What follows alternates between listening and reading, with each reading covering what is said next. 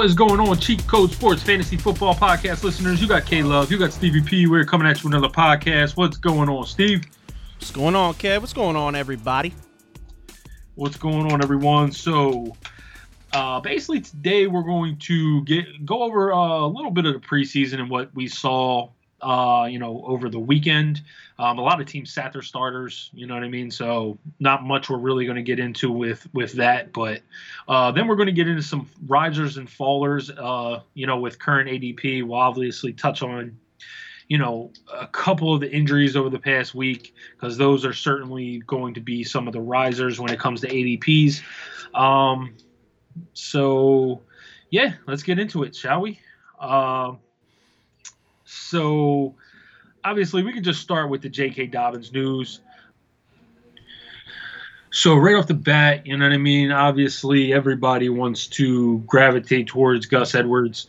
Um, if you've done your draft pre, you know, prior to this uh, this news, you know what I mean, and grab Gus Edwards like I did in our league, um, you're probably jumping for joy right now. Um, you know, same thing if you grab J.K. Dobbins, you're probably you know wiping tears off of your pillow. But um, so where would you say J- Gus Edwards has now, you know, hopped up to, uh, for in your mind? You know, we remember we do things from a PPR standpoint. Um, you know, Gus Edwards is the biggest pass catcher in the world, but I don't think like on this team we talked about it before. Like pass catching running back is not a huge thing for this team. So you know, Dobbins was like a third round pick. Where does Gus Edwards fall in line for you? I probably take Gus Edwards in that range of question mark guys. I guess I'm trying to see because, like you said, he's not really a pass catcher. So you know, I mean, Gus Bus is more of like the pounder grinder guy. So I just don't see his pass catching going up. But they don't really pass to the running back all that much anyway. Um, you know, JK was seeing basically like three targets maybe a game, and Gus basically was like one a game, if that. So I don't really see that it's going to change all that much. I mean, like Ty'Son Williams is now a guy that they're saying is the number two guy, couldn't be drafted, so that's probably what you're going to be looking at. And if you look at you know what he did this past weekend, he was four for fifth, you know, four for 42. He had that one nice big run, uh, you know, up the sideline where you know basically two guys drug him down. Uh, you know, a nice big running back that you know obviously has some power, and uh, you know he had one target in the game, so that makes you feel a little bit better that they you know feel confident to give him at least a target. As where you know Gus Bus is not going to really see those targets, so I've probably have him in the middle of the fifth. You know, going around guys like, you know, I'll tell you right now.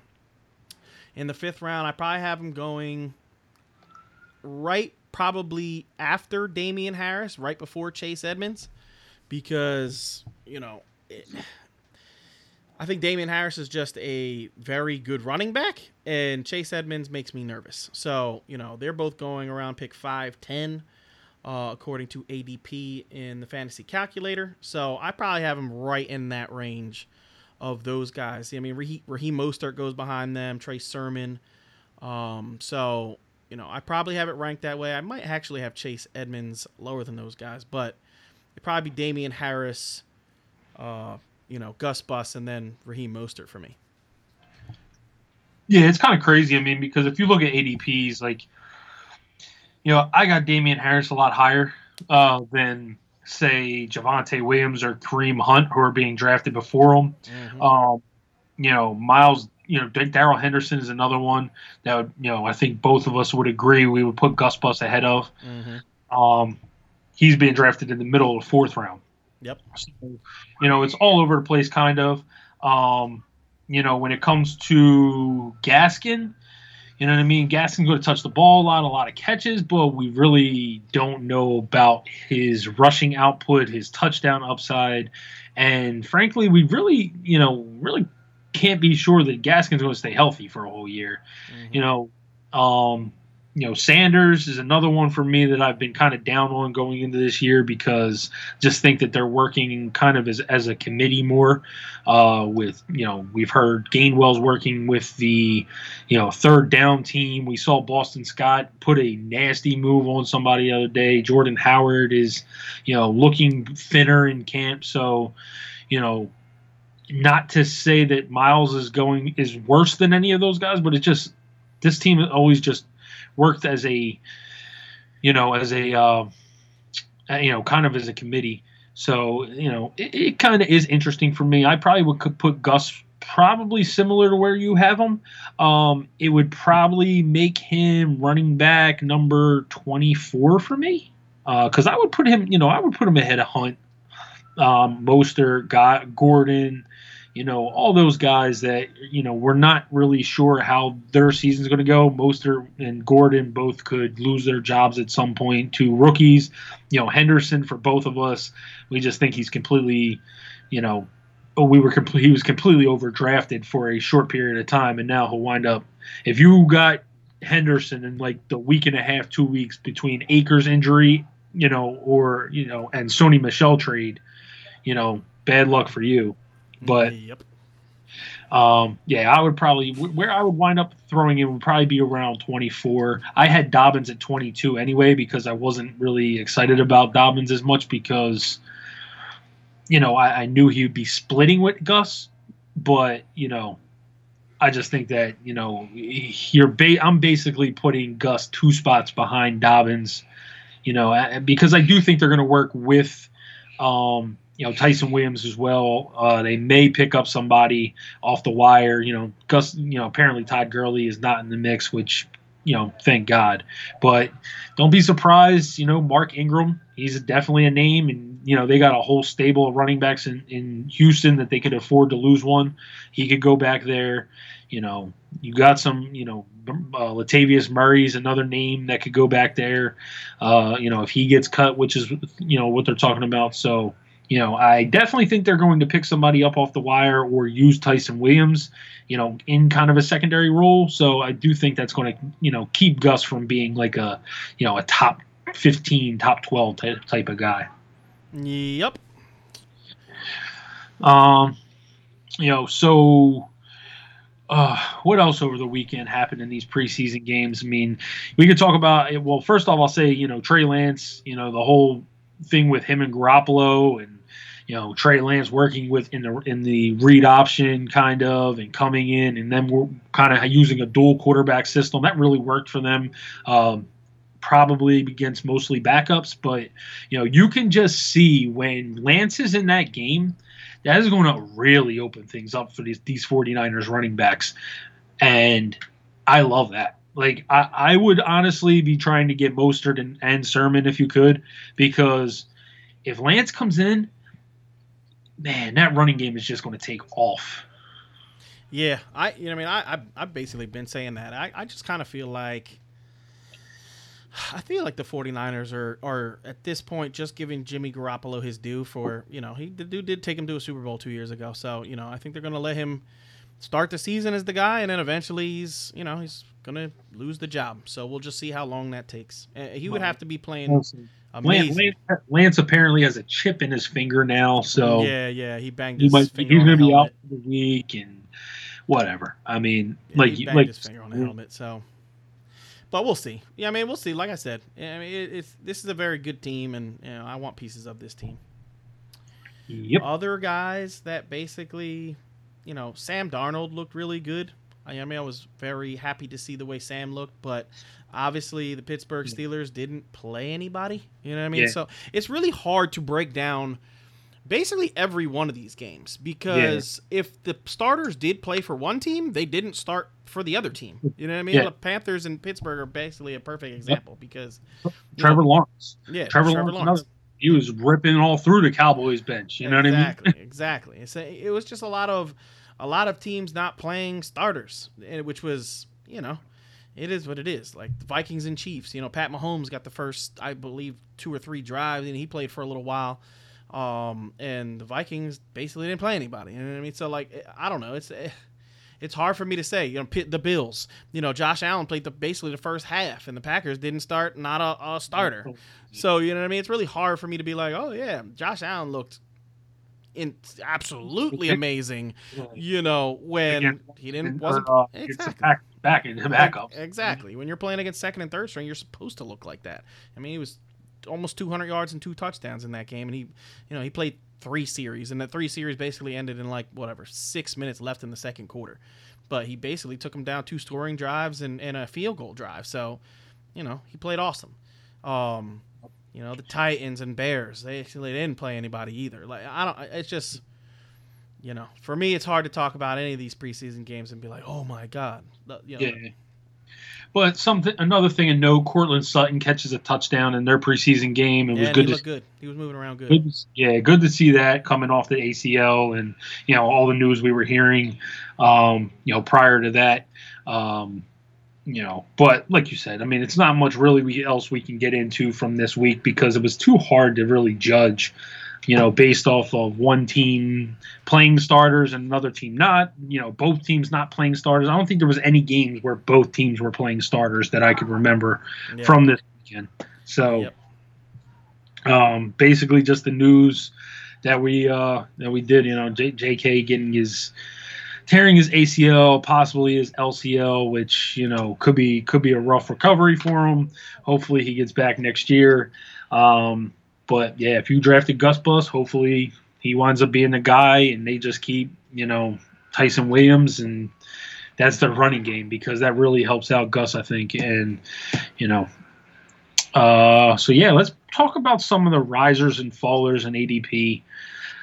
Um, so right off the bat, we'll talk about a couple fallers. Um, that you know, guys that were typically first round when this, you know, kind of when this drafting season started, and now they're, you know, falling a little bit. So we'll go with Saquon and Jonathan Taylor.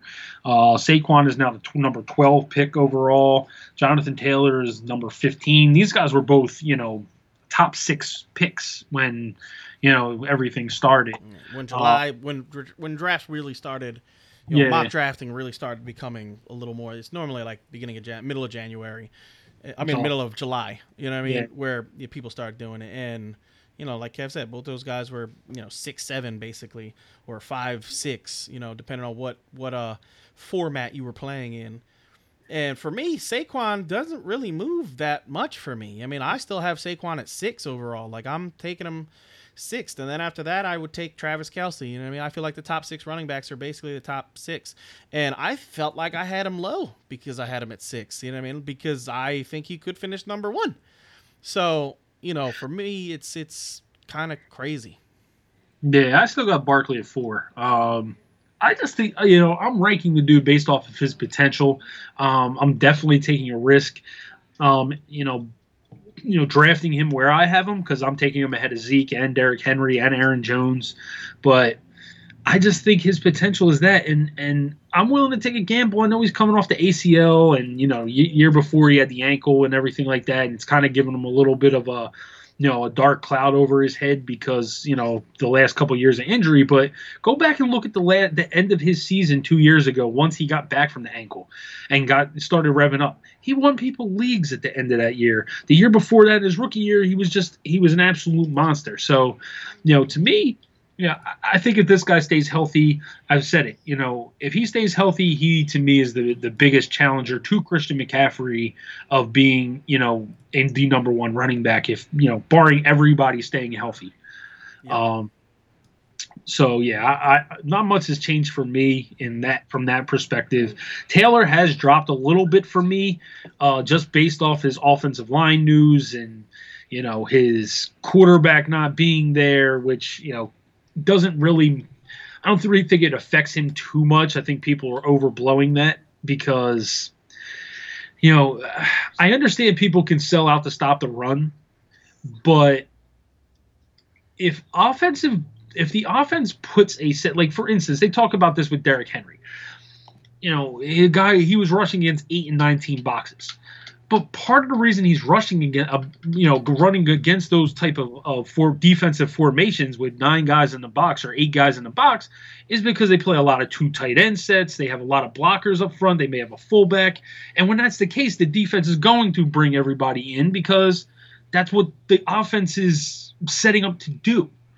So basically, you know, it's all about getting a hat on a hat, blocking correctly, opening up holes, and your running back you know, seeing those holes and running through them in a running game. You know, and I don't think, you know, obviously, you know, quarterback can affect that a little bit if, if they're not good at all. But, you know, to me, I, I wasn't I I don't think Carson Wentz not being there was a big thing for Taylor. I was more worried about Quenton Nelson and uh, you know Ryan Kelly and, and all those other, you know I think there was one Eric Fisher all those guys being out is was really the thing with me when it came to Taylor because you know you definitely need those guys blocking uh, if you're going to be a first round pick. Yep. Yeah, I mean I'm not really worried about Jonathan Taylor. Uh, especially because now he's going in the second round. Like I had him at the lower end of the first round, and now that you can get him in this in round two, you know, beginning of round two, I'm completely comfortable with that. So, you know, I, I when he was picked seven, I was like, I don't know. And that was even before all those injuries. You know, I mean, I was a little bit nervous. But after the injuries, then you were like, I don't know. I probably have him at 11, 12, right in that range. And, you know, he's going in, you know, basically pick 15 overall. So, you know, you're getting him in a spot where, you know, you should be very, I, like right now, I have him ranked at 10. Uh, you know, and if you're getting him at 15, you know, basically that's right where I have him. You know what I mean? I have him basically, you know, right where everybody's drafting him because I just feel like he is basically super safe. Like there's not really the only guys that I'm taking ahead of him that are not, you know, running backs is Davante Adams, Travis Kelce, Tyreek Hill, and Stefon Diggs. So really, you know, other than that, there's not really anybody else that I would take over Stefon, you know, over over uh, Jonathan Taylor, and that's kind of where the ADP lands. You know, Najee Harris is going over him, which I don't agree with. So, no. you know, I'm not taking Najee over him. I'm not taking Nick Chubb over him. Um, but basically, I would take Chubb over him. Yeah, I'm not taking Chubb over him. I have Chubb uh, two spots lower. So, you know, uh, but basically, you know, that puts him at 13. So if that puts him at 13, then I kind of feel like, you know, you're getting a pretty good deal getting him at 15. I mean, obviously you're not getting a super steal, but you know, I I've taken end of the first, beginning of the second all day long. Um. So moving through the, you know, they were they were guys in the first round. Second round, there really isn't too many fallers, risers, anybody like that. I mean, you know, CEH, I guess we can talk about a little bit because I think he was pretty much a third round guy, mid, you know, middle to early third round guy. He looks like he's going in the middle of the second now. I think people are people are drafting CEH for the upside 100%. Um, he honestly is not my favorite player to draft. I know you're a little, you're probably a little higher on him than I am. Um, when I get into that third round, I you know, and obviously now, like I said, he's going in the second round. But when I get into that area, it, I hate that area of the draft. And I think I talked about that on the podcast before. Like, after Joe Mixon, Calvin Ridley, like to me, everybody else is a third round pick. You know, Justin Jefferson, third round pick. Darren Waller, Kittle, third round picks. DK Metcalf for me is a third round pick. Um, you know, Mahomes, third round pick. AJ Brown, Keenan Allen are questionable for me in the second round. Um, but I just hate the end of that second. Like, I hate the end of the second round if you're in a 12 team league and you have, say, number three pick. Because, yeah, you get Kamara, but that second, to me, the end of that second round is a bunch of third round picks that you have to, you know, kind of pick the best of for me. Uh, so, yeah, for me, CEH, like, I still keep him in the third round. I'm not really high on drafting this guy in like the the, the middle of the second. I know his upside, you know, probably is a first round running back. If you know we go back to Andy Reid, you know Brian Westbrook type of days, which is why I think everybody's so high on him because typically like Damien Har- Damien Williams, you know, and his peak was very good, and Kareem Hunt, and you know Westbrook as I brought up, Shady McCoy, all these guys were were beasts under with Andy Reid. Um, But this system is just way different with Patrick Mahomes, man. Way different, and I think it's it, it's a little it's a little hard for me to see CEH finishing as a second round pick. Yeah, no, I don't really have CEH. You know, I have CEH at 16. You know what I mean? I so, seven, so yeah. yeah. So I I don't have him really high. I mean, like I see the potential.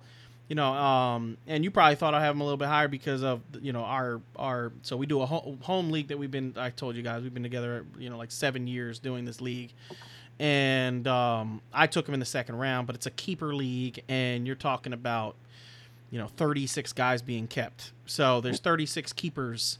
You know, three three each team has three keepers. So I took him in the second round, but you know, look just looking at it like you know, I see the upside in CEH, so I would take him over guys like Jacobs that I told you guys I'm high on, and D'Andre Swift and Kareem Hunt just because of the offense he plays in. You know what I mean? Like they're going to be put in scoring positions the way that the Lions are not going to be, and the way that the Vegas Raiders are not going to be, and the way that you know the even you know the Jaguars with you know James Robinson. Yeah, with James Robinson. So I just feel like CEH is you know, higher, but you know, I have Chris Carson's higher than him. I have Miles Sanders higher than him, and I know a lot of people are, you know, don't agree on Miles Sanders. But like I said, you know, for guys like guys like that, for me, Miles Sanders, in my opinion, uh, is a guy with immense upside that people are just kind of sleeping on because they don't realize how good the offensive line of the Eagles is when they're healthy. And, you know, how this team is probably going to have to play catch up ball a lot. So, you know, Miles Sanders is a guy that can catch a lot more balls than I think people are giving him credit for. I completely disagree with that. Completely, because that's the biggest issue with Miles Sanders right now is that dude can't catch the ball. So like, I don't know if he's going to be in there on pass. I mean, they're obviously going to use him because he's too talented, and they're not going to want to take him off the field as much. But I don't know if he's necessarily going to be the biggest receiving back in the world because last year I think he led running backs in drops, and you know this camp was not much different from what we were hearing. So that that's the. That's why I think they went out and got Kenneth Gainwell in the draft because they needed a guy who could catch the ball. Yeah, yeah, man. He didn't he didn't lead the league uh, in in drops. It was actually uh, Alvin Kamara, but you know. I see what you're saying, and I get what you're saying, but regardless to that fact, the dude had 28 receptions last year and he missed four games. So if you average that out, basically he's close to 40 receptions last year. I mean, and that was with no offensive line. You know, Carson Wentz, who basically refused to throw him the ball, period, after he'd had that couple of drops in the beginning of the season. And you know, the, he was. Just, let's be honest, the Eagles were just bad last year. They were just very, very bad. Like they're a terrible team. Yeah, they were a terrible team, and there was nothing. There was nothing to like. You know, there was really nothing to look forward to on the Eagles. You know, as a as a roster completely. So yeah. you know, after Jalen Hurts took over, he saw four targets in in uh, you know, five targets. I'm sorry, five targets in the New Orleans game. He saw two targets in the Arizona game, caught one of them. Uh, he had another two targets or six targets against Dallas. So you know, with Jalen Hurts, my man got targets. like he was, you know, with Hurts, he got targets. So I don't think that goes away, and I I don't think they think he's you know not a very good pass catcher. Obviously, you might have some drop issues, and because you know he's, he was second in the league among pass you know pass catching running backs in drops last year. But you know what the numbers tell me, and I know it's a very small sample size, is that Jalen Hurts is going to use him in the passing game, and if Jalen Hurts is going to use him in the passing game, the numbers tell me he's also going to be the the number one back in the carries. I mean, 20 carries, 18 carries, 13, 11, 9. But then after that, 15, 16, 6, 10, 14, 17, and 15. So with Jalen Hurts, it was 14 carries, 17 carries, 15 carries. If you're telling me that that this dude's gonna be almost a 22 touch guy, that many carries. Yeah, um, I have to like. I just have to. First off, it's a completely different coaching staff. Yeah, um, no, and I agree. Completely gear, you know completely different coaching staff that I don't know how much they're going to run the ball compared to what they did last year. I mean, Doug to me didn't run the ball at all. I'm actually surprised that his his running his rushing attempts were that high, considering that Pederson never ran the ball. Yeah. Um, you know. But that's the thing. Like I, I look at it like this. Like there's a set amount of runs that every team is going to run. Unless you're telling me the Eagles are going to be the lowest rushing team in the league, which I highly doubt right? Mm. Especially with, with with Hurts there and with Miles Sanders' dynamic ability out of the backfield. I just don't see how this guy doesn't see at least, at the very least, 16 to 18 touches a game, right? Because that's, you know, and I get that there's a different coaching staff, and I get all that, but I think people are severely underestimating how many touches he's going to get. Like he is not going to go to 12 touches a game. He's not going to be a 14 touch game guy. Don't get me wrong, there's going to be games where he gets that, but for the most part, he's going to be a 16 to 18 touch back that people are just completely sleeping on. And I'm cool with that uh, because I've been taking him everywhere I can get him. you know, because he's dropping, you know, he's dropping in in to the, you know, basically I've seen him drop as uh, almost into the fourth round, like end of like far I mean, into the third round round. Yeah, he's in the fourth round. Yeah, fourth round, end of the fourth round. You know what I mean? Like he's I've never seen him drop into the fifth. I psh, I would jump all over him in the fifth, but he's dropping in the end of the fourth round. Yeah, and you know, getting taken behind no guys pro- that I'm like, no, I'm not doing that. I have no problem drafting Sanders in the fourth round because you're drafting him at that point almost as your second or third running back. Um, you know, depending on whether you, you know, what you went early. I don't. I think that's a good spot for him. I mean, I think last year he was like way overdrafted because everybody thought he was going to be fuck he was going to be fucking Superman coming back because he was just so good at the end of his rookie year. Mm-hmm. But um, all right, so yeah, we kind of got a little off topic with the mile with that. I don't know. uh where I we, people appreciate it though. We got a little, little, bit of a disagreement. I think people like that. So that's cool. Oh, for sure. I just don't know where we uh, yeah, so we're we are down in the area. We were actually talking about CEH. So oh, going yeah. into that third round, really the third round is kind of okay. So there's two guys that yeah, James Robinson is got we got to talk about. I mean, yeah. I know that's a little high for you. Um, I watched him the other day. He looked a lot. He looked thinner to me than what I remember from last year. I could be wrong about that. Um, he just looked a little thinner. Um, my fear, I would draft Robinson in the third, but I would do it with a little bit of fear because I don't trust Urban Meyer not to pick somebody up at some point if if you know they gave him a, they gave him a passing attempt in this one he caught a ball and really wasn't able to do much with it you know, if if he's not really able to do much with the receiving work, that scares me because I think that Urban Meyer may re- reach out to a Duke Johnson or you know, I'm pretty sure Duke Johnson's still a free agent. Um, you know, somewhere in you know with a little bit more of a receiving acumen out of the backfield, especially if you know some of these guys get cut, you'll start to see some um, and that's kind of my bigger fear with drafting Robinson that high. I would do it because I'm, I'm a fan of James Robinson because I had him last year. But if you didn't have James Robinson last year, then you're probably liable to make a little bit more of a, a, a you know, a headier decision. You know what I mean? Mm-hmm. Like a lot of guys, you know, you seem like you have more of a headier decision on Robinson than I do because I have a little bit of James Robinson in my heart based off of him, me having him last year. I don't know how many how many James Robinsons you owned last year, how many teams, but not one. If you didn't, you, you're able to use your head instead of your heart to kind of draft them. And you know, you were kind of saying you had them in the fourth or fifth round. No, no, I, I definitely not the fifth round. I, I, think you know, there's definitely to me, I have them right behind, you know, in ADP. Not talking about my rankings. Uh, yeah. You know, because in my rankings, I actually have him RB twenty.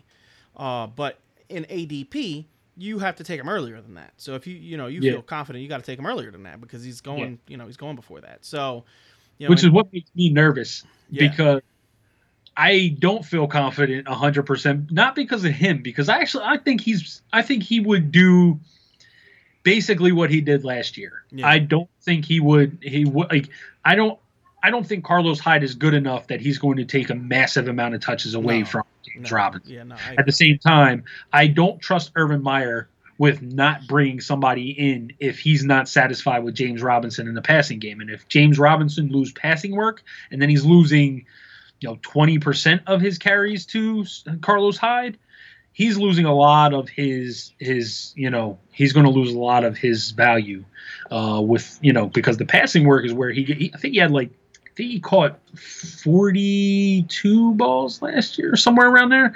So yeah, I think I think that was the big thing with him is where um, and maybe even more than that. But I think that was, you know, that's a lot of what his value is. And so, you know, you start taking that away, and then you're taking some of his carries away, which he didn't get taken away from last year. You know, that's that's really going to hurt James Robinson. You know, you're drafting him in the third round, and now he's getting about 40% less of the work than what he had last year. He's not going to be able to, you know, maximize his return. Yeah, yeah. I mean, and like I said, it, it's not. I don't want you guys to think that I hate James Robinson because I don't. Like I, I don't hate I don't hate any player. I hate ADPs. Like I, I feel like sometimes people go on the deep end for certain players because like kev said you know they helped you win a championship last year or they helped you get into the playoffs when you had no chance or you know maybe they you know help you win the semifinal game you know what i mean because they blew up and had you know x amount of points or, or whatever the case may be. Like for me looking at james robinson right his snap share and opportunity share was just insanely high. And we know that is going down. Like his opportunity share is not going to be second in the league this year. Like that's not going to happen. So his opportunity if his opportunity share goes down and his snap share goes down a little bit, right? By just you know, mathematics, his numbers are going to go down. And he was very good last year. Last year he was what, the number 7 I think we said running back in fantasy football. So yeah, he was catches. Yeah, 49 catches. So he was, you know, in 60 targets. So that's a pretty good catch rate considering he got 60 targets. He got 49 catches. That's great. I just think that number goes down. And if I think his carries stay around the same, you know, I think in a in a 17 week season, I think he could be right around 250, right? If it's around 250, but his catches get down to 25, 30, you know, that's mm-hmm. a big production loss. You know what I mean? So is it possible he he gets up into that top 7, 8, 9, 10, 11, 12? Yeah, I definitely think that's possible. But with this Jaguars team, the weapons they brought in, the new mm-hmm. quarterback, I just feel like And that's my thing. With Hyde, I'm worried that instead of going to 250, his his carries go down to about 210 and then he loses some receiving work if they bring in another guy. Yeah. Like maybe he catches 25 balls, like you say. Now he's getting 210 carries and 25 catches, and that's not even, you know, that's not doing anything for what he did last year. That's going to be a complete downgrade from where he was last year. Probably a whole, you know, 15 spots to be honest with you. Yeah, and he missed two games last year, so he only had 14 games. So the reason I say 250 yeah. is because he had yeah. 40 last year, missing those games. Not am I a, am I a psychic? I'm not a psychic. I, I can't tell you that he's going to play all 17 games. But for my rankings and the way I rank things, I play like everybody's playing 17 yeah. games. So because it's just the way you do it. Um, you know, I can't. No one in the world can predict injuries. So it, when you find me that person that can predict injuries, then you know we'll we'll work on you know fixing the rankings. But until I have that person, I'm just going to rank them like they're all playing 17. So, you know, I, I just feel like Robinson is behind, you know, guys that have more upside because I just don't feel like his upside is as high as D'Andre Swift's or his upside is as high as Miles Sanders or his upside is as high as, uh, you know, Josh Jacobs. And I know a lot of people are going to disagree with me with the with the Miles Sanders and the Josh Jacobs, but you know, to me, Robinson may lose some goal line tar- carries to Carlos Hyde because Carlos Hyde has always been a pretty good ru- you know runner in the in the goal line, you know, goal line situation, short yardage situation. So you know I don't think it's going to be a 50-50 split. I think James Robinson probably gets more of those carries, but if Rob, you know, if Hyde gets in there, you know, it wouldn't be surprising to see Hyde score five touchdowns this season, and, and that takes away from what James Robinson is going to do. Um, as where Josh Jacobs could score 15 touchdowns this year, and I would not be surprised at all. You know what I mean? And Miles Sanders could score 12 touchdowns this year, and it wouldn't surprise me at all. You know what I mean? Um, so that's just kind of the way I feel about James Robinson. You know, I like the player, I just don't like the situation. And you know, everything. You know, I I I I try to do things in black and white when I'm trying to rank guys because, you know, I could say, oh, the gray area is, you know, he loses a little bit here, he gains a little bit here, and he's blah blah blah because you know I'm trying to rose, write a rosy scenario. To me, it's it's pretty cut and dry. They brought in a good quarterback finally uh, that they've been waiting for, and I just don't see how you bring in a Trevor Lawrence and you know more pass game pass catching weapons to this team to run the ball a whole lot more. like to me, it's this team is going to be predicated on Lawrence carrying this team as far as he can take them. You know, I yep. just I just see a big thing happening there. So in the fourth round, there's actually. I was going to say pro- another one is probably D'Andre Swift. I mean, they have him yeah. at the ADP at the end of the third. In most drafts that I've been doing, he's been going in the fourth. Um, and you know, at this point, I think it's a lot about the injury, the groin, people not really trusting his, you know, trusting him to stay healthy or, or be ready for the beginning of the season. He'll probably start off slow. Um, you know, for me, I just feel like running backs always have a little bit of a, at some point, they always have missed games. They always have something. And if it happens at the beginning of the season, you know, I think by the end of the season, D'Andre Swift is going to be turning it on. And, you know, that's when it matters more to me. Mm-hmm. So, you know, I still have Swift at 13. It doesn't scare me. I just drafted him the other day, and, you know, I, I actually got him in the fourth round, but it was like, you know, middle of the fourth round. And I was ecstatic because I've just been high on the guy. I think the guy is, you know, going to be used similar to Kamara. Like, I think he's going to be the passing down back. He's going to get about 55 to 60% of the carries. And when you get that kind of work on this team that really has you know nobody else to throw the ball to. They just cut Breshad Perriman, who they paid two million dollars to, guaranteed money. So you know they, they really don't have anybody out there. You know who are they throwing the ball to? Cephus and Amon-Ra St. Brown and Tyrell Williams. Like to me, it's either Swift or T.J. Hockenson, and you know. In my opinion, I, I just think that's going to cause Swift to have a big year. He might start off slow, but you know he might he's still going to finish easily as a top 15 back for me. Yep, I don't really have anything to add. I think Swift is a good player. Um, in the fourth round, there's actually three guys ADPs that have been that have moved down, um, and then there's a guy that has moved up. So, um, Miles Sanders is the guy I'll talk about real quick. He's the guy that moved up. I mean, Miles Sanders. Uh, Myles Gaskin is the guy that moved up. Uh, Myles Gaskin, uh, as of last week, was uh, I think r- right in the beginning of the fifth round, like fifth five point four uh, and now he's back up to 410. So that's a six spot move in a week. That's pretty good. Um, you know, I think a lot of Myles Gaskin is like, I mean, my man, my man probably dipped into the sixth round two weeks ago, and then came back, came back with a vengeance. You know, in the, after the second preseason game, and everybody thought like, oh well, never mind, we were wrong. Yeah. Like people took these preseason games way too literal when they were where you know that's when it came to Myles Gaskin because that first week everybody was scared shitless, and the second week my man came out and didn't come off the field on the first drive, was catching balls, was running, you know, looked good running the ball, yeah, and everybody just were like, oh well, we were wrong, we got to move him back up. So yeah, Gaskin was all completely like. Uh, he's been up and down just because people really like panicked, overreacted to the preseason. Yeah, so um, like I told you guys, when the first week happened, it was disturbing to see what happened. But I told you guys, don't overreact. Just, you know, see what happens. And, you know, don't move him down too much. Don't move him up too much. You know what I mean? The very next week, he has two touchdowns and close to 100 yards total. So it's like, mm, okay, I'm not going to move him up a whole lot because I saw two touchdowns and 100 yards. Like I didn't move him down a whole lot when I didn't see him touching the ball a whole lot and I saw Malcolm Brown on the field. So I'm not going to move him up when I see two touchdowns and almost 100 yards against a second team defense because they didn't start any pl- uh, defensive players uh, that week. So, you know, Myles Gaskin to me is a guy that, you know, is priced right where I would take him. I mean, I would like to get him at the end of the fourth, and and uh, you know, if he drops into the beginning of the fifth, and I'm one of those one of those picks, I'd be extremely happy with that. But you know, he, he's going in the fourth round. I, have done a bunch of drafts and a bunch of mock drafts, and you know, he's he's going basically in the fourth round, middle of the fourth round to the end of the fourth round, depending on you know what draft you're in, and if it's PPR or if it's half PPR. It's, it, you know, he fluctuates a little bit, but you know, that's mainly mainly where he's going. Yeah, standard. He's probably dripping into the dropping into the yeah, dripping.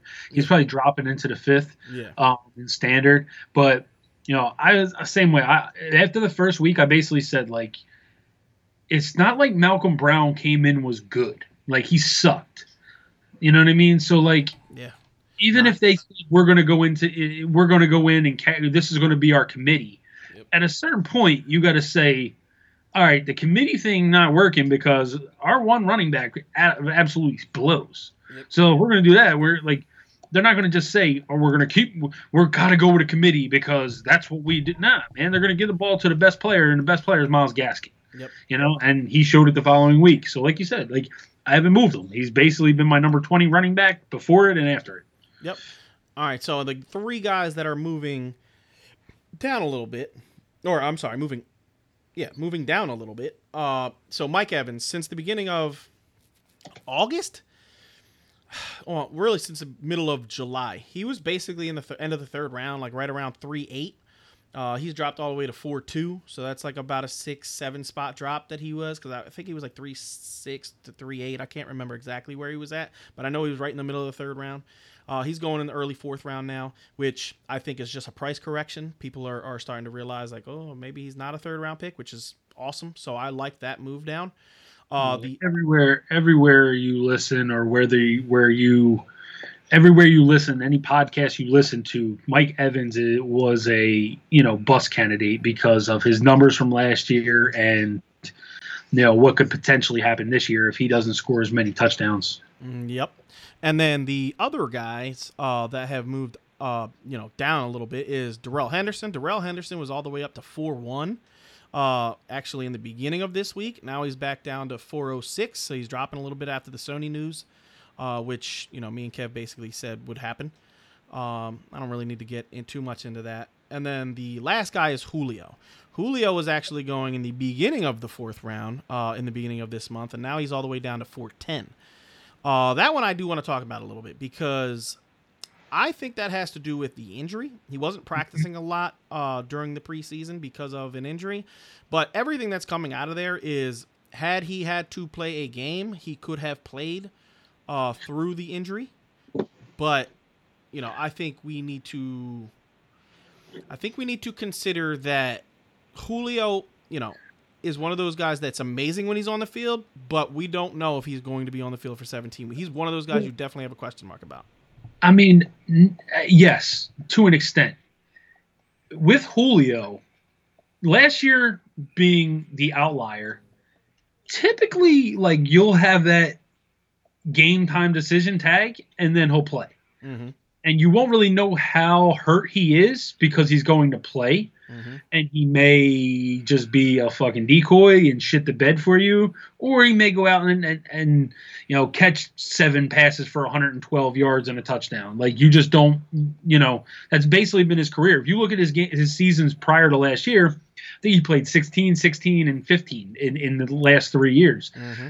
But those seasons are full of game time decisions where you don't know if he's going to play or sit uh, or you know, and if you you don't really know how hurt he is based off of the news, and like I said, he could come in and just completely shit the bed as a decoy. Um, you know, so that, that's the that's always been the biggest thing with Julio, but. I, just he, he's so talented, man. If you can get this guy to back of the fourth round, he's he's a steal to me. Yep, I agree. I, I mean, I'm still taking Julio in the beginning of the fourth, um, and really depending, really depending on what my wide receiver uh, decision looks like. Like in front of him right now, he has Diontae Johnson, uh, Cooper Kupp. Obviously, you guys know I'm high on Cooper Kupp, but Amari Cooper, Mike Evans. If I have to choose between those guys, and I'm at pick, let's say four or five, and I'm looking at it, and you know Coop's gone, and you know the, some of the wide receivers that I really like in that range are gone, then I'm most likely am going to be taking Julio Jones at you know the middle of the fourth round. Like I'm not gonna, you know, I I think if you are not comfortable with the guys going in front of him like Amari Cooper and, and Diontae Johnson and you know Chris Godwin's going right behind him, you know if you're not if you know and I've seen Chris Godwin going actually ahead of him in in a draft uh, just yesterday. Yeah. Yeah, so you know uh, these are guys that are in that range, and I feel completely comfortable taking Julio at you know let's say I have the third pick in the second round, and I have two running backs already, and I have you know a tight end because that's probably what's going to happen. Um, you know I feel very confident taking Julio as my number one you know wide receiver, and then just working it working it from there. Um, yeah, the only one I would have ahead of him is Diontae Johnson because you guys know how high I have on him. mhm. Um, so yeah, that he would be the only one I would take ahead of Julio. But I, you know, Godwin, Kupp, Cooper, you know, CeeDee Lamb, all those guys I have um, behind Julio. Mike Evans, he's in the fourth round. I have him way behind Julio. Yep. All right, so looking at round five, uh, we're gonna go to round seven, guys, and then we'll do the next seven rounds after that. Well, we'll talk about probably we'll probably go to like round twelve tomorrow. We'll see, you know, kind of where what guys are moving and shaking and, and what's going on. But uh, so in this round five, really, there's only two guys that I want to talk about. Um, the first one is DJ Moore. Uh, DJ Moore went is actually into the fifth round. He was actually going late fourth round, dude, and he dropped way down. That is a steal. This yeah. dude was like, this dude got like seven, eight targets the other day from Darnold. I think he caught six passes. Like mm-hmm. he's he he he's not running deep routes like he was before. Mm-mm. But I don't care in a PPR league. This guy could get like seven catches for eighty yards every week. yep, I agree. I, I you know I think that's almost criminal where DJ Moore is going. You know, I mean, he should be a fourth round pick, and for him to be dropping into the seventh is, uh, you know, that's crazy. I mean, there's a fifth end of the fifth is is crazy. Uh, the other guy is well, actually, there's two. Javonte Williams is all the way up to 505.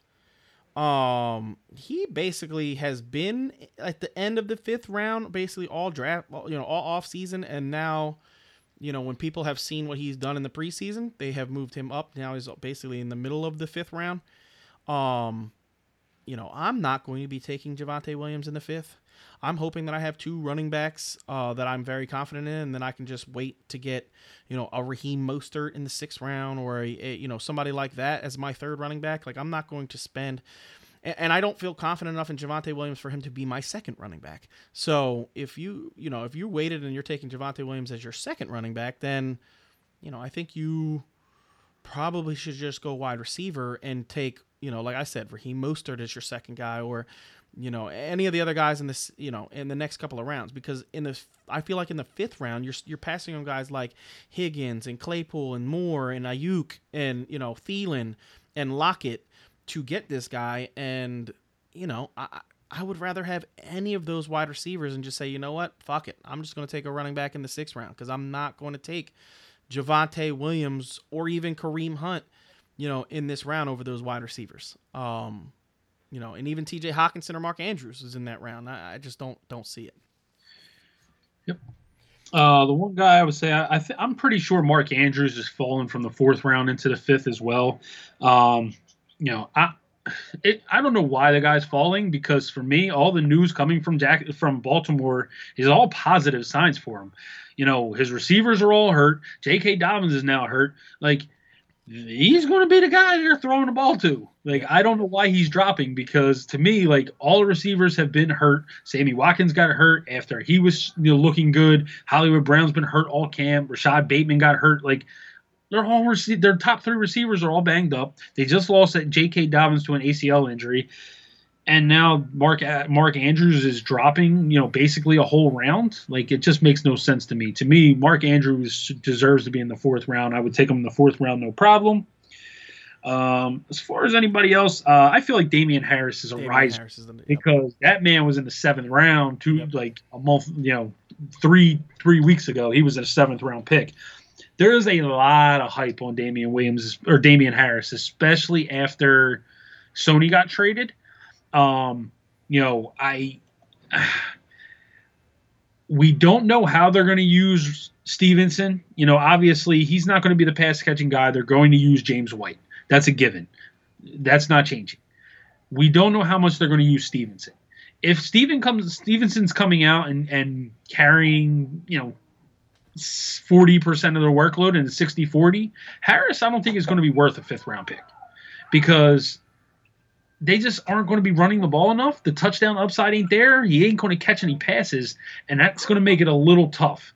Um, if he's getting, you know, 75% of the carries compared to Stevenson, I think now he's really worth that fifth round pick because you know he's he's getting the carries that are going to be able to you know equal out to him being in that range. All right, yeah. So I agree with Damien Harris. You know, I mean, Damien Harris is a very good player. Like, you know, we I, I was talking him up in the preseason uh, with, you know, his first game against Washington and just the way that you know he's looked in this preseason uh, and the way he ended last season. I just think he's a good player, and you know, yeah, I love Damien Harris. I, mm. I don't think he's a bad player. Yeah, it's no. just the Patriots just have you know what I mean? It's been years since the Patriots have used one running back. Yeah, but we'll see how it works out. And you know, in the fifth round, I'm comfortable taking there him there. Uh, at the end of the fifth round, I would rather get him in the beginning, middle of the sixth round, but I you know, agree. it, it is what it is at this point. Um, so in the sixth round, there is basically, you know, because if you look at the sixth round, it's Tee Higgins, Dak Prescott, Aaron jo- uh, Aaron Rodgers, Jerry Jeudy, Raheem Mostert, Trey Sermon. Trey Sermon is a mover, but you know we knew that all, all knew that was going to happen with him getting drafted. He uh, when people learned about him, they were going to start taking him. Uh, Justin Herbert, Odell Beckham, Russell Wilson, Logan Thomas, and that basically rounds out that round. So, you know, really the only two guys that I really want to talk about is Tee Higgins and Jerry Jeudy because uh, basically three weeks ago these guys were going in the seventh round. Uh, and now you got them, you know, Tee Higgins going six one, which he was not going over Jerry Jeudy uh, earlier in the the, you know, the preseason here or you know the you know beginning of fantasy season, which is basically beginning of July. Um, he was not going there. He was actually going the seventh round, and Jerry Jeudy was actually getting drafted ahead of him. Now he's 601, and Jerry Jeudy is 604. Um, Jerry Jeudy has gotten a boost since you know basically Teddy has become the quarterback um, because he was basically early seventh round. Now he's you know early sixth round, um, and Tee Higgins has gotten a boost because how terrible Ja'Marr Chase has looked. So you know I think at this point, both of these guys are still guys that I want on my team. Like when they were in the seventh round, me and Kev were going, take that all day and be happy. Like super happy that you're getting these guys where you're getting them. And still, as a fifth round guy or sixth round guy, I feel like both these guys are guys that I want on my team personally. Like I, I try to go out of my fucking way to get Tee Higgins in every draft, and it just seems like somebody's just a little bit, you know, right in front of me that takes him, and it kills me. Like he, I miss him by a pick or two every time. It's the most annoying thing ever. Uh, and then Jerry Jeudy is a guy that you know I I've gotten in one draft so far, you know, paid league, and I was super happy to get him. I got him. I actually got him at the end of the sixth round, so I was extremely happy to get him where I got him. Um, but yeah, I I just feel like these two guys are are going to be big fantasy producers this year. That you know, at the end of last season, Jerry Jeudy was a guy that people were like, "Oh, this fucking guy fucked me this year," and now you know he's going in in 604, and to me that just tells you, you know, what he's shown and how Teddy can really propel this dude to be a very good player. Yeah, I've been saying Teddy was going to be perfect for for Jeudy. Um, you know, to me, you know, the thing with Jeudy and Higgins is they really haven't been risers or fallers like that. Um, you know, I think Jeudy may have been in, in the seventh at one point, and T- Higgins may have been, you know, kind of. Higgins has kind of been around here. The only one I would say that I like Michael Thomas, we all know why he's, you know, fallen. He's injured and may not play for a while. I've taken Michael Thomas in all three paid leagues that I've drafted in so far because I'm taking a shot.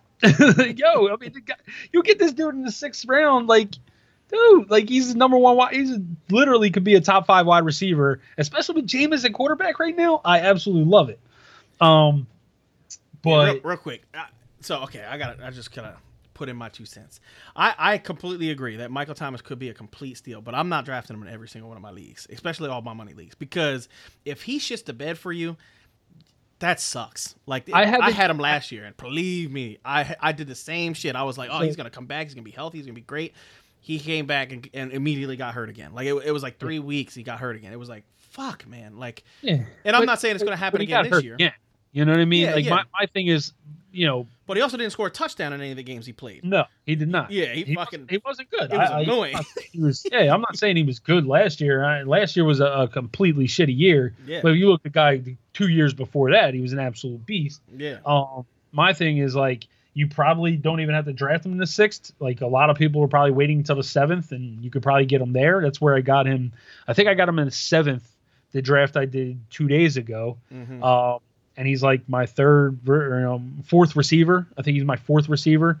And then I got, um, you know, yesterday was a ten team league. I got him really late in that league. I think I got him in like the ninth round, or you know, so uh, he's like my fifth receiver in that league. Like I'm basically just putting the guy on my bench and holding him there. The only league I fucked up in was our league, where I drafted him around early. Yeah. And part of the reason I did that is because it's a keeper league, so it's an opportunity for me to keep him in the fourth round next year if he turns out to be a good player. Um, and but I probably could have waited another round, and you know my my wide receivers wound up hurting. So I learned my lesson from that league. I'm not drafting him as high in the other leagues, but um, I, you know I'm just taking a gamble and putting him on my because frankly I feel like if he stay if he gets healthy and he winds up you know he's bas- I'm basically drafting him as a bench player anyway. Mhm. So drafting him as a bench player, he's going to sit on the bench, and if he comes back and he's good, he's going to be a complete asset that I can either trade or throw in my lineup, um, and that's going to work out for me. Yep. Um, the other one I want, but so we, you know, I really didn't want to talk about Michael Thomas that much, but uh, Raheem Mostert to me is a guy that's been really rising because he's definitely he was in the Melvin Gordon territory in the seventh round, and he's now like going at the top of the sixth. Um, I don't know why, because like I don't know what happened. In, like, I know They've been the game, him. huh? It's because they've been shelving him. They, Yeah. they were treating him like the starter. Like he has Yeah. not played in the preseason at all. Yeah, but I mean, it was just so much hype around Trey Sermon. You know what I mean? So like, I, I just he hasn't played. He's obviously their starter. I think everybody knew that, though. I don't think that was like a, a, a big. I don't think that was a secret. I just think that people were so high on Sermon that they were like, oh well, you know, most you know, we're putting Mostert behind us, but you know, I really don't know what's changed from three weeks ago. Um, because we saw him the other day. His, his ADP didn't move that much in one day. So like I just don't know what's changed that much. But I will say he deserves to be a six round pick after what we saw the other day because he's going even with Gar- Garoppolo, we know this running this the system that Kyle Shanahan sets in place is a great system for running backs. And if you put Trey Lance back there, dude, remember the year RG3 was rookie of the year. He was ridiculous in the read option. Guess who his running back was? Yep. Uh, Alfred Alfred Morris. Morris. Yep. He was like Guess how many yards he- running back. He had He- he 1,600 yards rushing. Yeah, he lead he led the league in rushing Like, that year. 1,600 yards from Mhm. Alfred Morris. like, Mhm. you put Raheem Mostert, who has more speed, you know what I mean, able to get outside. If this dude stays healthy, like, he could be a league winner. I'm not even lying. In the sixth round, Raheem Mostert, if he stays healthy, could be a league winner. Mhm. Yeah, I agree. I don't really have anything to say about Mostert. He's been going in the sixth round basically all all off season. I don't think it's really I, I thought I've seen him in the seventh because he, like I said, he's been, you know, we're going to talk about Melvin Gordon or, you know, Melvin Gordon's now in the 7th Mhm. And I always, him and Melvin Gordon to me always were very similar. So it was either back into the sixth or early seventh. Mhm. You know, he's all the way at the top of the sixth now. So people are really getting high on Raheem, Raheem Mostert. Yeah, Uh, it's, it's, other than that, there's not really anybody else in this round. no, Uh, seventh round. So Gus Edwards is in this round, but he's going to be going high. up. Yeah, He's going to and we all know why. We don't fourth need to really round pick when it's all said and done. Yeah, Michael Carter is going around seven, and He's dropped a little bit. He was a six round pick. Ja'Marr Chase was a fifth round pick. He's dropped. a lot. both of those both of those i think we know why you know chase has had the drop issues the lack of separation we're hearing all that out of camp so you know i think ja'marr chase to me is kind of a, a stash at this point you're drafting him he's actually if you're drafting in the seventh i like it because you're able to draft him a- and like i said stash him a little bit kind of like jefferson last year and then hope that after three weeks something clicks in his freaking brain and he turns it on and becomes the player he was at lsu Yep. you know what I'm saying? Carter, what Carter's in a committee, so he's you know falling. Uh, DeVonta Smith fell a whole round. Um, I think a lot of that was because of the injury. Mhm. Uh, you know, outside of that, um, you know, I don't know any movers necessarily. Antonio Brown's risen in the class since the beginning because he was a ninth round pick. He's now Yeah. a top seventh round. Yeah, People are starting to realize like this dude was getting as many targets as Godwin and Evans last year at the end of the season Yep. and he's got to be he's he's definitely worth a higher pick than you know round nine. Yeah, definitely, really the only guy that I was I was really looking at because Gus I don't consider you know it, the the injury's too Gus fresh for ADP Yeah, to change. Gus- yeah, we can't we can't look at that. I mean, and, he's going to changed a lot because he was actually like a Yeah. tenth round pick, so he's going up Yeah. three rounds in a, in a, in basically four days, which is insane because this is an accumulative of you know, let me look. Uh, this is the accumulative of since between August 29th and August 30th. So actually, mm-hmm. this is just you know basically past two days. Uh, he's jumped up a lot, and he's probably going to jump up more. He's probably going to be you know end of the fifth, beginning of the sixth round guy uh, when it's all said and done. Um, but Antonio Brown is the one guy that I will talk about because, like Kev said, he he went from the ninth round to the seventh round, um, and I've seen him go as early as the sixth round. Uh, but you know, a guy that, like Kev said, he's going to get targets. He's he's on a good offense. Tom Brady loves to throw it to him. Uh, Tom Brady has actually said that. You know, what I mean, I, I love that I throw to Antonio Brown. For so many years, I was, you know, we were on teams against each other, and I saw how good he was, and I always wished to myself that this guy was on my team, and now that he's on my team, it's it's a you know it's a pleasure to throw to him. So you know, just you can't say much more than that. you know I mean, like you know, when you you've been in the league as long as Tom Brady is, you recognize you're able to recognize talent and guys how they move and get open. And Antonio Brown has always been a guy that's able to get open against every kind of coverage. So, you know, he's just going to get a bunch of targets. And I like yep. Antonio Brown, you know, even where he's going. You know, I don't think he's going too early. No, I would know. snatch him up. I would snatch him up here. No yep, problem. No problem. Uh, another another faller is Kenny Golladay.